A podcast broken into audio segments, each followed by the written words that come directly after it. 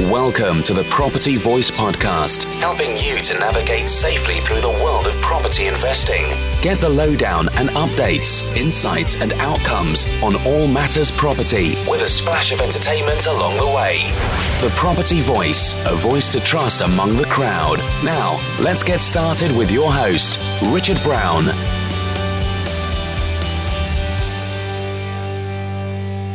Hello and welcome to another edition of the Property Voice podcast. My name is Richard Brown, and as always, it's a pleasure to have you join me again on the show today. As you may have gathered, it was Father's Day last Sunday, and I'm sure many of us either gave or received best wishes, cards, or if we're very lucky, the odd gift as well. And congratulations to all those decent dads out there who are determined to set a good example and be great role models for their children. In addition to my own giving and receiving of Father's Day wishes, uh, something caught my attention actually uh, from, a, from a couple of kids no older than 10 years old, which does apply to our property investment business, I can assure you. So trust me on this one as we explore that idea a little more in today's show. Okay, so let's get on with this week's featured topic with Property Chatter. I'm just going to read this quote out. It's uh, I'll tell you where it's from in a second. Um, it goes something like this. Well, in fact, it goes exactly like this. Every week I get one dollar for allowance. Then I get to choose the section where I put my dollar. There are four sections: spend, save, donate, and invest.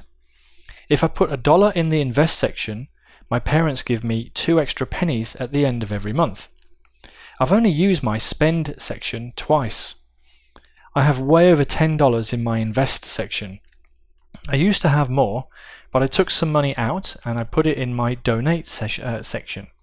We used to put it to uh, buy food for people who don't have much money in their spend section. and this was a couple of kids actually. Um, and if you if you want to see the source, uh, Stephen I. Weiss's children. Um, it's a post that was on Humans of New York. I don't know if you're familiar with that, but Humans of New York is uh, one of the one of the biggest pages on Facebook actually, and uh, is one of these sites where they profile people actually from New York, as you might gather. But it was posted on Sunday, the 19th of, uh, of June, which also happens to be Father's Day. And the post has so far received, uh, at the time I recorded this at least, over 756,000 likes, 86,000 shares, and over 20,000 comments in just two days. And these are financial management principles which are, are taught to a couple of kids that look under the age of 10 years old that many an adult would struggle with, I, I guess. Just note those categories of money allocation again, or sections as the, the kids call them invest, save, spend, donate.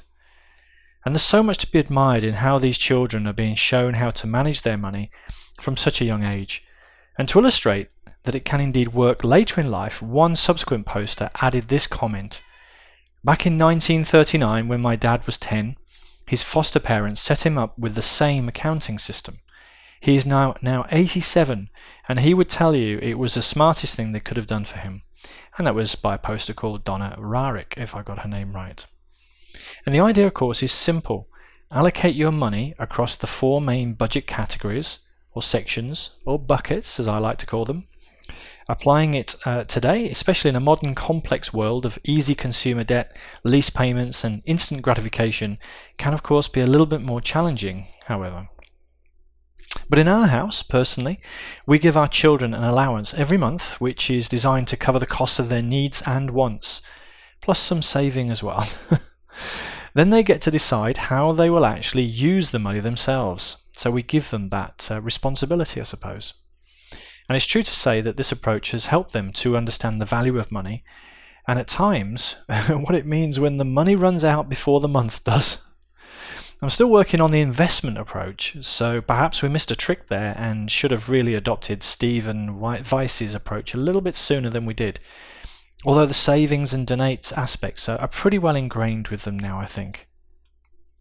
But if uh, the four buckets illustration or four sections illustration from the above uh, Humans of New York story is, uh, is child's play, let's take a look at some money management uh, from around 90 years ago. and money, money management tips from around 90 years ago, which is in fact timeless, uh, at least in my opinion.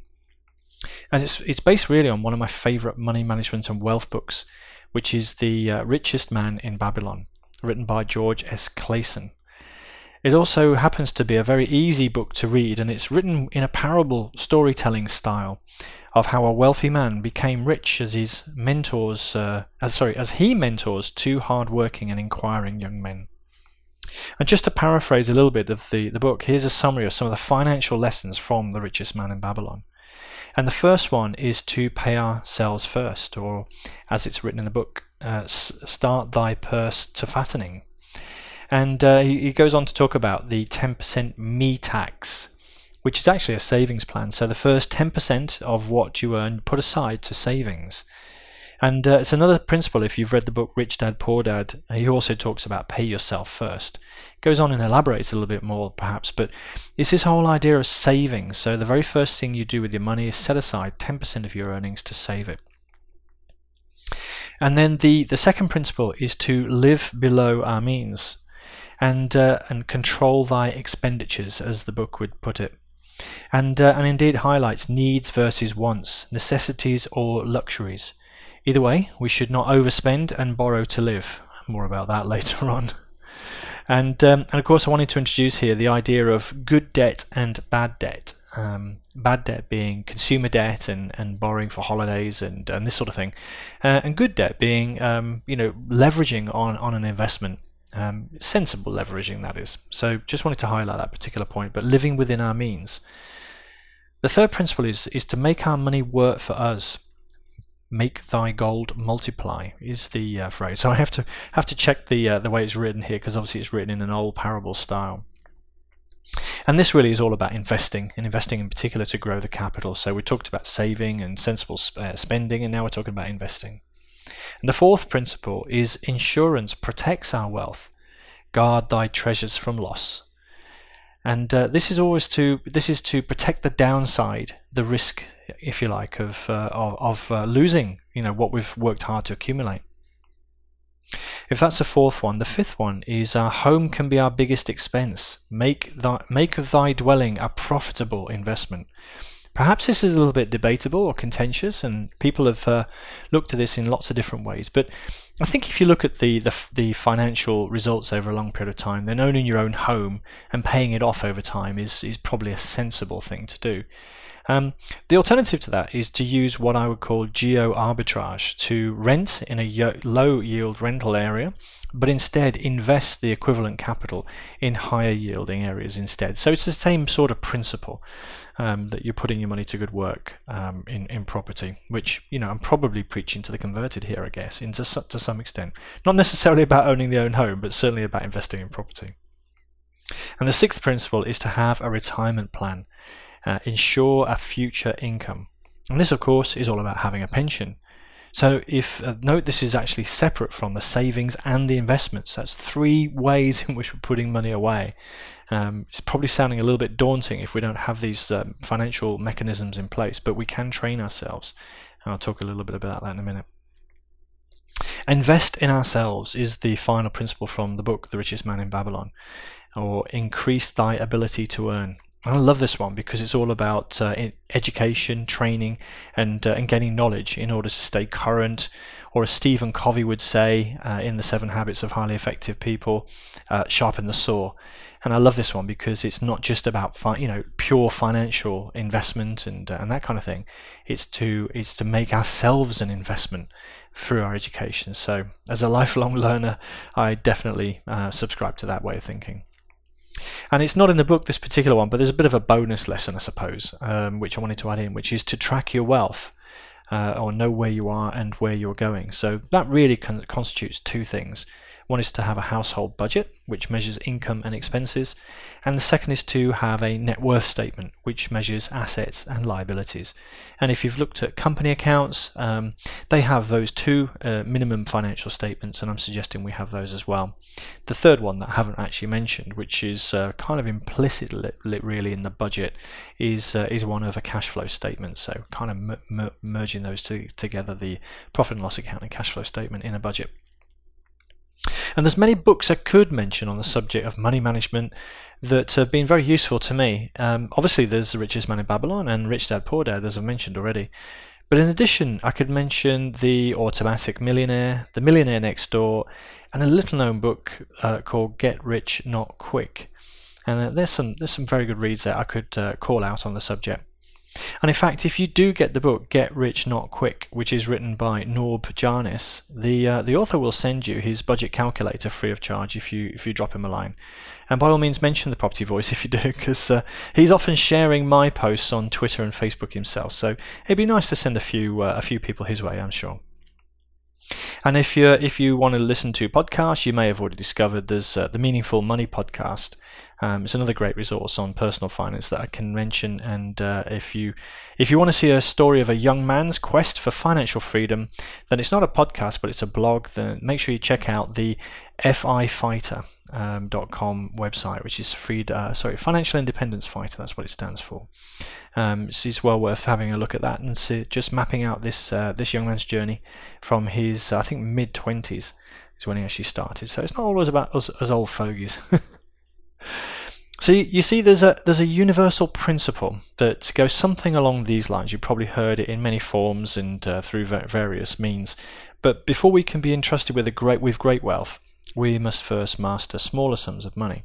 And there's lots of uh, principles you've probably heard along those lines. But um, you know, it, it's a universal principle. It's uh, it, it holds true that we can't really look after you know substantial sums of money if we can't handle smaller sums of money. And uh, of course, property investing does require the use of some sound financial management, um, you know, skills to ensure, ensure success. And if we were to apply the Humans of New York Kids principles to money management, that would be a great start. You remember the four buckets we talked about. But by copying the lessons from the richest man in Babylon or Rich Dad Poor Dad, we're sure to see some financial success results. I'm, I'm pretty sure on that. And there's one resource that I've developed myself, which uh, which I've called the number. And this is a calculator that allows us to determine how much money we will need to safely retire, or if you prefer to achieve financial independence young.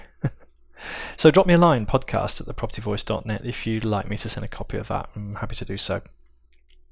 But if I'm really honest with you, it uh, it took me a long time to truly master my personal finances. Yep, uh, when I was younger, especially after leaving university, I became quite burdened by debt, and uh, due to spending more, you know, than I earned at times.